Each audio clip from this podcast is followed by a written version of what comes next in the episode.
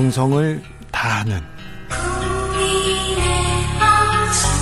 국민의 방송 KBS 주진우 라이브 그냥 그렇다고요.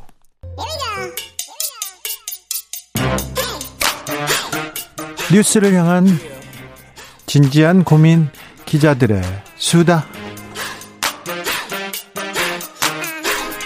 라이브 기자실을 찾은 오늘의 기자는 은지혁이요. 시사인 김은지입니다. 네, 김은지 기자. 주말은 어떻게 보내십니까? 주말요? 네, 뭐 취재했다고 하려고 다릅니다. 취재했다고 하려고 죠 아, 좀 쉬기도 하고요. 네. 아니, 국장이나 데스크한테는 취재했다고 하는데 예. 실제 뭐 했어요?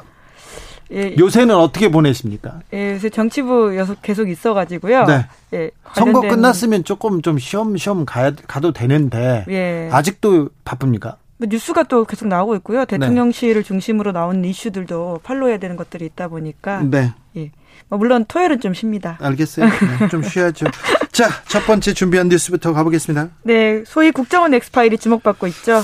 돌아온 박지원, 박지원의 입에서 뭐가 나올지, 어우, 입을 뗄 때마다 폭탄이 하나씩 터집니다. 네, 뉴스메이커입니다. 네. 예, 소위 국정원 엑스파일 존재를 라디오에서 이야기를 하면서요. 이 박지원 원장이요. 이렇게 혼자 산책을 이렇게 하시는데 고미 고심을 합니다. 그리고 다 이게 의도된 발언입니다. 어, 이거 너무한 거 아니야? 이거 실수.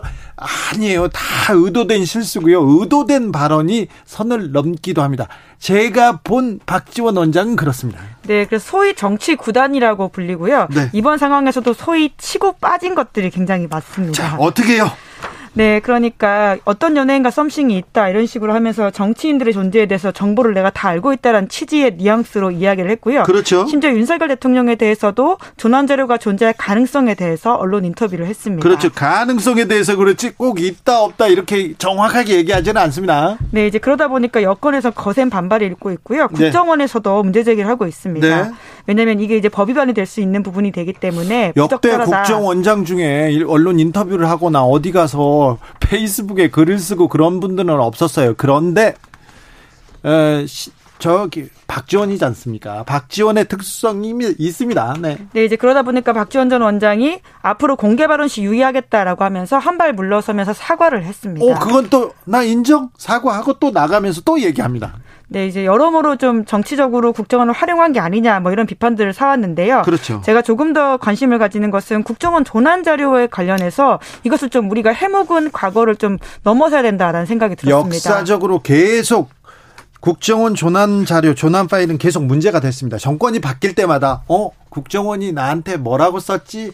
어 내 주변은 뭐라고 썼지? 거기에 대한 아 궁금증을 그 떨쳐버릴 수가 없거든요. 그래서 전 정권 아주 좀 전전 대통령들은 어땠냐면요. 그 조난 파일 좀 가져보, 가져와 보세요. 그러면서 청와대에서 밤에 읽잖아요. 너무 재밌어가지고 그 밤 가는지를 몰랐다. 이런 얘기를, 네, 전전 대통령이 하는 얘기를 어디서 들었습니다. 네. 그, 그러니까 이제 박지원 전 원장 같은 경우에도 그런 이야기를 하잖아요. 그러니까 네. 정보가 권력의 핵심이다라는 식의 이야기를 하는 건데요. 네. 그렇기 때문에 더욱더 절, 단절해야 된다라는 것이 중요한 부분이 있습니다. 네. 폐기해야 된다는 논란이 이번 기회에 다시 나오고 있는데요. 문재인 정부에서는 아이오라고 해서 국내 정치 파트를 아예 없애버리기도 했습니다. 그렇죠. 그래서 국내 정보원들이 정, 정치 그리고 뭐 민간인을 만나는 것 자체를 아예 금지했어요. 네, 윤석열 대통령도 독대에 보고받지 않겠다 이렇게 밝히고 있긴 한데 네. 더 나아가서 법으로 이제 이걸 좀 없애야 된다라는 목소리가 지금 나오고 있거든요. 어, 과거에 국정원 댓글을 수사한 검사가 윤석열이고 그 이후에 국정원의 정치 개입 에 대해서 수사를 한 사람이 윤석열 한동훈입니다. 그래서 자기네들도 정보 보고 받지 않겠다고는 하고 있으나 네. 네, 그래서 이제 문재인 정부에서 국정원이 이명박 정부 시절 청와대에서 18대 국회의원 사찰 보고서 168건 보낸 사실이 있다고 국회에 밝힌 바가 있었는데요. 네. 작년에 한참 논란이 된 바가 있습니다. 아마 그렇죠. 기억을 하실 텐데 재보궐 선거 앞두고 국정원에서 이런 이야기들을 해서 또 정치권에서 논란이 된 바가 있는데요. 네. 그 당시에 또 시민단체에서 오랫동안 내 나라 내 파일이라고 해서 그런 사찰 파일들을 본인이 정보 공개 청구해서 받았습니다. 네. 모두 다 나온 건 아니고요. 소송을 해서 좀 지난한 과정을 거쳐가지고 겨우 받아봤거든요. 저도 일부 받았는데요. 일부 받았는데 세 페이지에서 한 세 줄 말고는 다 지워놨어요. 그렇죠. 그래가지고 뭐 어떤 내용인지는 모르겠더라고요. 제 파일에 대해서도 저도 많이 들었는데 아, 좀 황당무계하고 전혀 사실이 아닌 내용들도 많더라고요. 네, 이제 이런 것이 정치 공작에 악용되고 있기 때문에 없애야 된다라고 하는 것인데 작년에 박지원 원장이 이러한 과거의 국정원의 민간인 불법 사찰에 대해서는 사과를 했었는데 네. 더 나아가서 특별법 제정까지는 가지 못했습니다. 그런데 이거 관련법 만들자 이런 얘기가 나왔던 것도 같은데 네, 근데 국회에서 결국은 제대로 이걸 처리하지 못하고 유야무야 넘겨버린 건데요. 네. 작년에 결의안만 통과시켰습니다. 그래. 우리가 앞으로 이렇게 하지 말자라는 결의안은 사실은 구속력이 없기 때문에 무엇을 더 해결할 수 있는 것들은 아니거든요. 네. 그래서 지금이라도 국회에서 좀 이런 특별법을 제정해서 통과시켜야 된다라는 생각이 듭니다. 국정원의 정치 개입 아예 막겠다고 제도를 만들었습니다. 그래서 법도 만들고 그랬는데 과거에 잘못한 부분은 어, 어떻게 또 어떤 법으로 또 만들고 국정원이 국민의 국정원 그리고 정부의 국정원으로 갈지 사찰 그런 거 말고요. 민간인 사찰 이런 거 안 하는 그런 국정원으로 갈지 보자고요. 윤석열 정부에서는 윤핵관이라고 윤핵검이라고 할 수 있죠. 조상준 전 검사를 국정원 기조실장 2인자 자리에 먼저 탁 앉혔습니다. 그래서 국정원 내 외부에서는 오 조전 검사가 뭐 국정원장보다 더 힘이 세 이렇게 하는 얘기도 많은데 아, 이 부분은 어떻게 될지 자 이명 어, 윤석열의 국정원 개혁이 어떻게 되는지 좀 지켜보자고요. 일단 화두는 박지원 전 원장이 던졌습니다. 자, 다음 뉴스로 가볼까요? 네, 방송 출연 직전에 자기가 산 주식을 홍보하 사고요. 그리고 가격이 오르자 팔아버린 이것이 불법일까요, 아닐까요? 불법이죠. 사기 아닙니까, 사기. 그렇죠. 이제 문제가 있는 행동이고요. 직관적으로 딱 듣기에는 주식시장을 교란시키는 행위로 보이잖아요. 맞죠. 사기죠. 교란 행위죠. 미꾸라지 예. 같은 행위죠. 자기가 산 주식을 나와가지고는 안 산 척하면서 홍보하고. 예. 그런데 1, 2심에서 무죄를 받았습니다. 이거 그 문제가 있었어요. 저는 판사님들 이게 어떻게 무죄입니까? 저는 좀 항변하고 싶더라고요. 그런데 네, 대법원에서, 대법원에서? 뒤집어졌습니다. 네. 그러니까 이제까지 1, 2심은 관련된 법조항이 없기 때문에 무죄다 이렇게 이야기를 한 바가 있는데요. 법조항이 없어서요. 네, 그러니까 입법 사각지대에 있기 때문에 처벌할 수 없다. 문제는 있지만 그 법을 만들어야죠. 이건 안 되는 것 같아요. 네, 뭐 국회 역할이기도 하지만 대법원에서 좀 더 적극적으로 해석을 했습니다. 네. 자본시장법 위반 혐의로 기소된 A 씨에 대해서 네. 무죄를 선고한 원심을 파기하고 다시 다퉈라 이렇게 돌려보냈습니다. 다시 다퉈야죠. 이런 부분 지금은 큰 범죄 큰 범죄자들 그 뭐냐 집 넘어가서 훔치거나 이렇게 강도짓 하지 않습니다. 화이트 칼라 범죄 이렇게 주식 크게 뭐 M&A 이런 데서 큰 범죄 저지릅니다. 이런 사람들 뿌리 뽑아야죠. 엄청난 피해자를 만들지 않습니까? 네. 이분이 한 한국 경제 TV에서 활동했다면서요? 네, 2009년부터 그렇습니다. 저는 한국경제 TV 이 언론사의 책임 적지 않다고 봅니다. 네, 당연히 이제 관리 감독 책임도 분명히 있는데요. 증권 방송 전문가로 활동하는 A 씨가 검찰 공소 사실에 따르면 이제 2011년 10월 4일 안랩 주식을 30억 원 가량 샀다라고 합니다. 안랩이요? 그리고 나서 이제 그거를 딱 숨기고 나서는 추천하고. 사람들한테 추천을 한 거죠. 그러니까 가격이 쭉 오르죠. 오르면 팔고. 네. 네, 그렇게 해서 23억 원 상당의 차익을 취득했다라고 합니다. 이건 뭐 주가 조작 아닙니까? 사실 뭐 그런 지점들이 아주 크고요. 그래서 자본시장법 위반 혐의로 재판에 넘겨졌었는데 이것들이 이제까지는 제대로 처벌받지 못했던 것들. 알겠습니다. 미국에서는 지금 청문회가 큰 화제라면서요? 네. 2021년 1월 6일 폭동에 관련된 내용들인데요. 트럼프 지지자들이 국회에서 당 난입한 사건 아닙니까? 네, 심지어 사람도 숨졌습니다. 경찰을 포함해서 다섯 명이 숨졌었고요. 국회의원들이 긴급 대피했던 상황이었었는데. 그래서 지금 청문회 열리고 있다면서요? 네, 그래서 13일, 15일, 16일 이렇게 이어질 예정인데 네. 트럼프가 개입했고 지시했다라고 하는 것을 밝히는 게 핵심이라고 할수 있습니다. 근데 좀 단서가 나옵니까? 네, 관련된 영상들 그리고 사람들의 증언 이런 것들이 있는데요. 특히 관심을 가지는 게 트럼프 전 대통령의 딸 이방카의 증언 의원입니다. 이방카가 뭐라고 했어요? 예, 그러니까 대선 당시에 부정을 발견할 수 없었다라고 하는 법무부 장관의 이야기를 존중한다라고 밝혔는데요. 그 당시에 트럼프는 부정 선거라고 주장을 했거든요. 예? 근데 딸이 반대 이야기를 하고 있는 거죠. 네. 그래서 트럼프가 또 공개적으로 딸에 대해서 비판하는 글을 쓰기도 했습니다. 저, 딸을요? 네, 그러니까 이 사건 잘 모른다라는 취지 이야기를 한 건데요. 네. 어, 제대로 이 선거 결과 들여다보거나 검토하지 않았다라고 하면서 오래전에 손 뗐다. 그러니까 딸이 뭐 모르고 하는 말이다. 이렇게 주장을 하고 있는 거죠. 참. 아, 네. 트럼프 전 대통령 딸을 저격한다는 딸을 저격한다는 그 네, 부정선거를 계속 전파하고 있는 거죠. 알겠어요. 네. 기자들의 수다 시사인 김은지 기자와 함께했습니다. 감사합니다. 네, 고맙습니다. 교통정보센터 다녀오겠습니다. 이현 씨.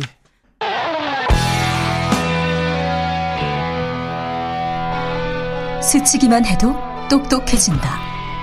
드라이브 스루 시사 주진우 라이브.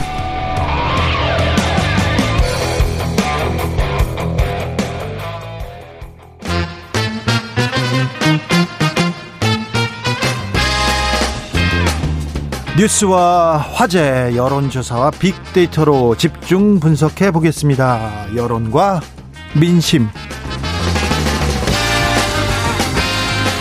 이강윤 한국사회 여론연구소 소장 어서 오세요. 안녕하십니까. 전민기 한국인사이트 연구소 팀장 안녕하세요. 네 반갑습니다. 전민기 팀장은 다른 방송에서 방아로 활동하더라고. 아 들으셨어요? 방아. 네 맞습니다. 네. 뭔지 아세요 소장님? 몰라요. 방아? 네, 방아. 방앗간? 네, 뭐 방앗간요. 방앗간 좋아. 아, 나 꼰대 취급하네. 아니 아니요. 그게 아니네. 방송계 아주 어. 네. 어, 네, 그 뭐. 뒤는 설명해 주세요. 네, 방송에 미친 아이라고 박명수 네. 씨가 붙여준 네. 네. 미친 아이는 아닌데 네, 방송을 좋아한다는 얘기입니다. 네, 네, 그렇게 하겠습니다. 자, 아, 자, 첫 번째 이야기로 가보겠습니다. 윤석열 대통령 음.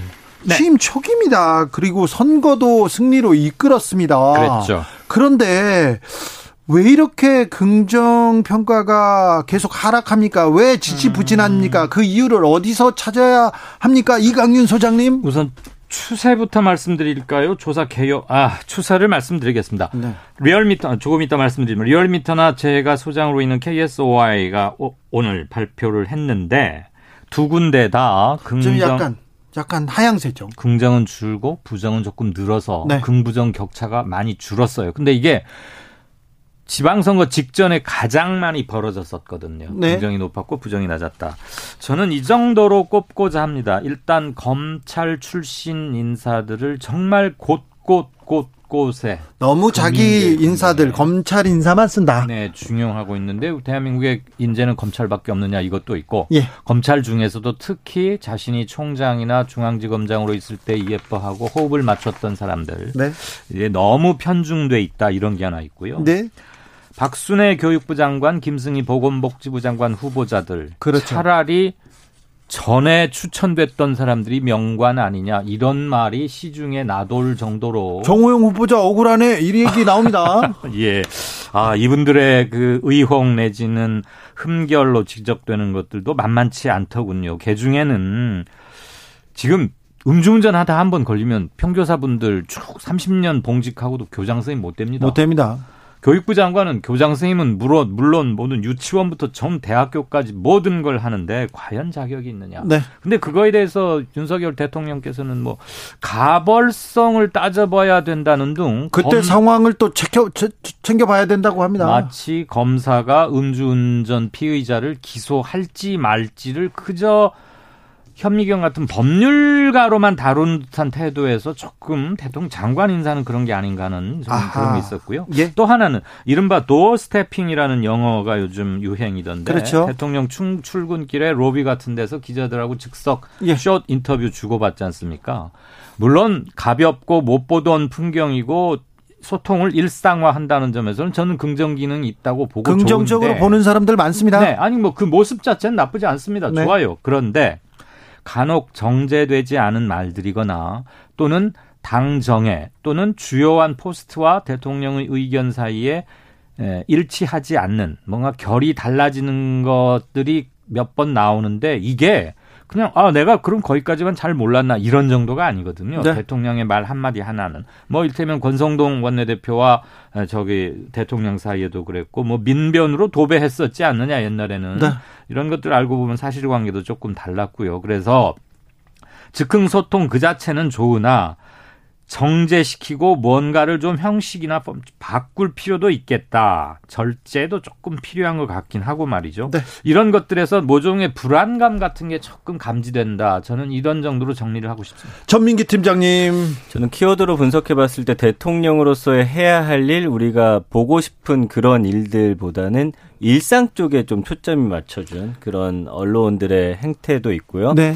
그러니까 뭐 미사일이라는 키워드가 나오는데 미사일 쏜 날 뭐 예를 들어서 뭐 영화관을 간다. 네. 이거는 사실은 음, 국민들로서는 조금 받아들이기 힘든 부분이 아닌가 싶어요. 그러니까 어, 대통령이라면 지금 현재 경제라든지 지금 어, 사안 돌아가는 부분에 대해서 사실은 뭔가 어, 그런 목소리를 좀 듣고 싶어 하는 것 같고요. 지도자고 정치적인 정치적인 예. 메시지를 듣고 싶어 하는데 그래서 이제 감성어를 보면 어, 파란 글자는 하나인데 지지하다. 이거는 그냥 무조건 일단은 믿고 보겠다라는 의견이고요. 대통령 지지한다, 믿겠다 이게 있고요. 근데 아 이상하다, 우려가 된다, 지금 잘못하고 있다. 오히려 어, 후퇴하고 있다. 이런 키워드들이 보인단 말이죠. 그러니까 네. 그런 행보에 대해서 비판하는 거는 이제 다각적으로 여러 행동들에 대해서 하고 있지만 일단 뭐 어떤 성과를 내기는 짧은 시간이었고 보여준 게 크지 않기 때문에 일단은 우리는 지지하는 쪽에선 그래도 믿고 지지한다. 이게 이제 양분이 되고 있는 상황입니다. 네. 네. 개요 지금 개요 아니 그 퍼센트를 예. 안 했으니까 아, 개요는 그래요? 해야 됩니까? 해야 됩니까? 네, 감독님 해야 된답니다. 예. 그 저희 우선 한국사회 여론연구소가 네. 18세 이상 성인 남녀 1000명 대상으로 지난 6월 10일, 11일 이틀간 조사했습니다. 선관위 제공 안심번호 무선 자동응답 방식 100%, 표본오차 95% 신뢰 수준 플러스 마이너스 3.1%포인트, 응답률 6.7%입니다. 중앙선거 여론조사심의위원회나 저희 한국사회 여론연구소 홈페이지 보시면 되겠고요. 리얼미터가 지난 7일에서 10일 전국 18세 이상 유권자 2,009명에게 물은 결과입니다. 자세한 내용은 중앙선거 여론조사 심의위원회 홈페이지에서 참조하시면 됩니다. 자, 그런데요. 전민기 팀장님. 네. 김건희 여사의 내조에 대해서는 어떤 빅데이터는 어떤 음, 반응을 보이고 있습니까? 이게 이제 초반의 관심보다 이제 계속해서 좀 관심도가 떨어지는 상황이에요. 그러니까 김건희 여사 같은 경우는 이제 한 달 언급량이 뭐 30만 건, 20만 건, 이번엔 보니까 11만 건까지 떨어지고 많이 떨어졌네요. 있어요. 네, 그리고 부정 비율도 좀 올라가고 있어요. 네. 그러니까 지금 70%까지. 사실은 이제 당선 전후 이후에 어, 긍정이 뭐 5, 60 정도 됐었는데 긍정 비율이 높았습니다. 그런데 맞습니다. 지금 근데 이제 아까 말씀드린 것과 연관이 돼 있죠. 그런 어떤 일상에 함께 하고 있기 때문에 이제는 그런 것을 이제 내조로 보기보다는 뭔가 지금 대통령이 해야 할 일을 해야 하는데 함께 다른 시간들을 자꾸 보내는 거 아니냐. 물론 그렇진 않겠죠. 뭐, 네. 뭐 일을 하고 있겠지만 그런 식으로 좀 바라보는 시각이 좀 더 커지고 있는 게 아닌가 좀 분석이 됩니다. 소장님. 네. 여사 네, 여사님의 여사. 행보를 어떻게 보고 있습니까? 우선 뭐 여론 여론조사 한번 수치 볼게요. 네. 사람들이 어떻게 생각하는지. 여론조사 넥스트 리서치가 SBS 의뢰로 지난 8일, 9일 만 18세 이상 1,010명 대상으로 조사했습니다. 그냥 조용히 내조만 좀 집중해 주십시오. 60.6. 그냥 뭐 예전 저기들처럼 활발히 활동하라 31.3%인데 6대 3이면 뭐 두 배 차이죠. 네. 그런데 이 비율은 윤석열 당선인이 아, 윤석열 후보가 당선된 직후 했던 조사에서도 전 연령대에서 이와 매우 유사하게 나왔어요. 그러니까 약 두 달 전이나 지금이나 거의 차이가 없다.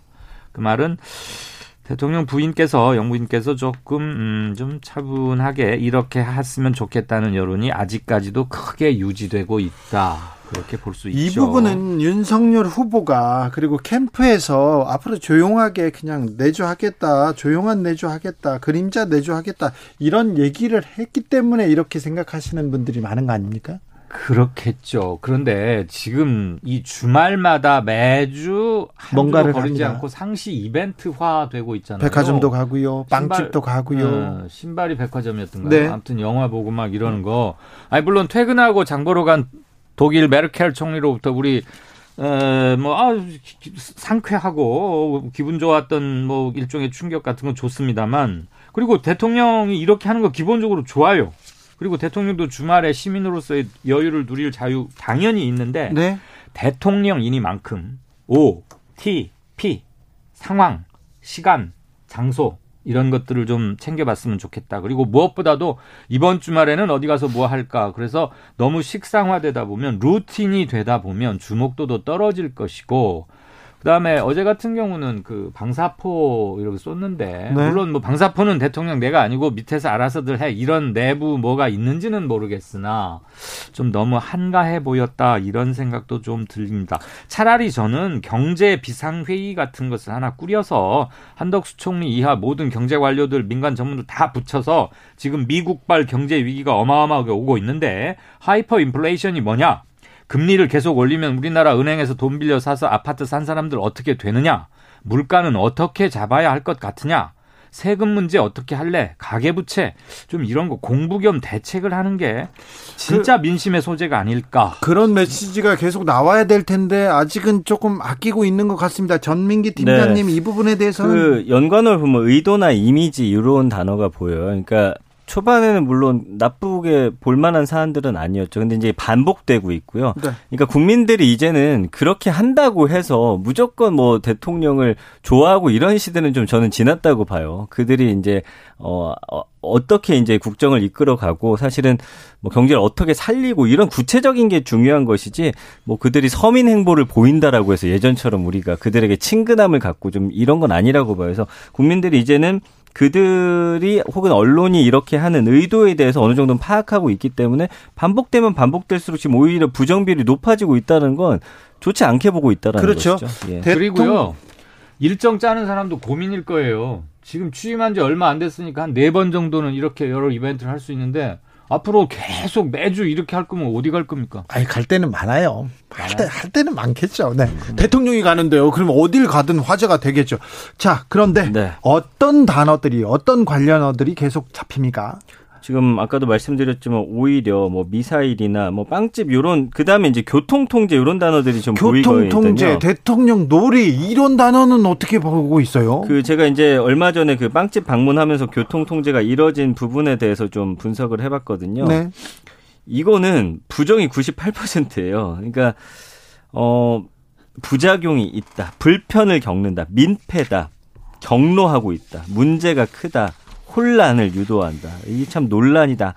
아, 이런 걸로 자꾸 뭔가 기사를 쓰고 하는 게 안쓰럽다. 이런 식의 표현이 많이 나오고 있거든요. 네. 이걸 뭐 긍정적으로 보는 분들은 그냥, 그냥 보실 거예요, 아마. 그렇다고 이제 언급량이 막 지금 폭발적으로 늘어나서 이것 때문에 뭐 지지도를 미친 듯이 끌어내리고 그 정도는 아니지만 네. 쌓이고 쌓였을 때는 분명히 좋지 않은 역할을 할 것인데 왜이 네. 부분을 자꾸 부각하는지에 대해서는 좀 고민을 해봐야 같습니다. 알겠습니다. 자세한 어, 김건희 여사 행보에 대한 여론조사는요. 어, 자세한 사항은 넥스트 리서치 홈페이지 참조하시면 됩니다. 아, 아 그리고 저도 이거 하나 말씀드릴게요. 이제 네. 빅데이터를 네. 어디서 긁고 왔냐 이제 하신 분들 이 네. 있는데 관련 기사 인스타그램, 트위터, 블로그, 커뮤니티에 있는 네. 단어를 크롤링을 합니다. 그래서 네. 키워드를 기계에 넣고 돌려서 이제 연관어하고 긍부정 감성을 뽑아내고 있습니다. 알겠습니다. 네. 이해가 됐습니다. 아, 정치권으로 가볼까요? 여야 당권 경쟁 얘기 나오고요. 또 당내에서 치열하게 토론하고 있습니다. 민주당으로 먼저 가보겠습니다. 민주당에 대해서는 어떤 여론, 어떤 여론이 가장 큽니까? 주목해야 될 여론은요. 네, 지난주 금요일, 토요일 이틀간 아까 말씀드린 드린 개요입니다. 이재명 의원이 8월 전당대회에서 당대표에 출마하는 거 어떻게 생각하십니까? 나는 반댈세 54%. 어, 괜찮은 것 같은데 39% 이렇게 나왔어요. 근데 이건 국민 전체 설문에 응답한 모든 사람 대상이고요. 민주당 지지층이라고 밝힌 분들에게만 따로 똑같은 질문을 드려봤더니 아, 이 의원이 나오는 거 찬성이다. 75.3. 어우, 압도적이네요. 반, 대 20.5. 아주 완전히 상반된 결과가 나왔죠. 네. 그만큼 전체와 그다음에 민주당의 그리고 여론조사에 응한 분들은 민주당 지지층에서도 비교적 충성도랄까 관심이 매우 높은 분이라고 봐야 할 겁니다. 네. 이분들의 정서에서는 정서에서는 이재명 의원이 당 대표를 하면 좋겠다는 네. 생각이 훨씬 많은 걸로 나오고 있습니다. 어, 방금 말씀하신 것은 내용은 지난 10일, 10, 11일 이틀간 아까 했는데 이거. 네. KSOI가 TBS 남, 의뢰로 남녀 100, 1000명을 대상으로 실시했습니다. 네. 13일 날 발표했고요. 자세한 내용은 중앙선거 여론조사 심의위원회 홈페이지 참조하시면 됩니다. 자, 이 부분에 대해서 빅데이터는 어떻게 분석합니까?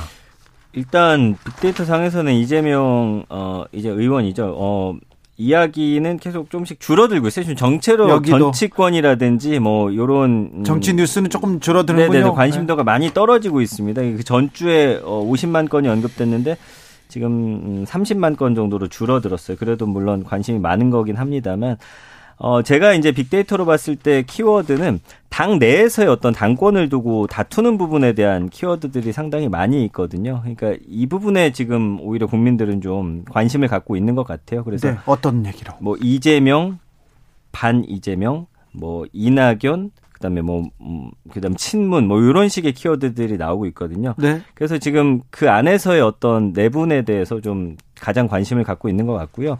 그 감성어는 지지하다가 가운데 가장 크게 이제 자리를 하고 있습니다. 그래서 이재명 의원을 지지하는 분들은 이렇게 힘을 지지하는 쪽으로 모아주고 있고요. 그 다음에 이제 반대하거나 비판하시는 분들은 이번 대선과 지선 패배에 대해서 사실은 지금 좀 걸고 이야기를 하고 있는 상황이어서 망했다 계속해서 등장을 하고 있고요. 싫다, 비판하다, 참패, 패배, 비판 이런 키워드들이 가장 많이 좀 등장을 하고 있네요. 네. 이 어떻게 보십니까, 소장님? 한 가지 음, 예, 저 빅데이터에서 나오는 검색이라는 게 항상 긍정적으로만 연결되는 건 아니고 일단 자료나 정보를 찾기 위한 것도 있고 빅데이터 아직은 우리가 구글 사용 연령대가 미국만큼 다양하진 못해서 50대 미만 분들이 주로 보시는 것 같아서 그 점은 조금 염두를 뒀으면 좋겠고요. 음. 민주당 지지자 중에 75.3%가 이재명 당대표 나와라. 그거 하는 게 좋겠다라고 했는데 지금 현재 룰로 보면은 전국대 의원 45%, 권리당원 40%. 이게 좀 복잡해요. 그다음에 나머지 여론조사 15%, 뭐 10%, 5% 이렇게 돼 있는데 조사에 응한 시민들 중에서 권리당원들이 과연 몇 퍼센트나 될지 이런 것은 조금 그러니까 그대로 이퀄 등치시켜서는 안 되겠다는 생각은 당연히 드는 네. 것이고요. 이재명 의원 측에서는 정치적 플러스 마이너스 효과도 많이 따져볼 것 같습니다. 그리고 알겠습니다. 이번에 당 대표가 된다고 해서 2년 후 총선에 공천권을 혼자가 독식으로 다 자기 마음대로 행사하는 것은 결코 아니라는 점도 함께 정당은 또 그렇게 흘러, 흘러가지 않습니다. 네. 자 여기서 인사드립니다. 이강윤, 전민기 두 분 감사합니다. 고맙습니다. 고맙습니다. 네. 주진우 라이브는 여기서 인사드리겠습니다. 돌발 퀴즈의 정답은 2였습니다. 2. 저는 내일 오후 5시 5분에 돌아오겠습니다. 지금까지 주진우였습니다.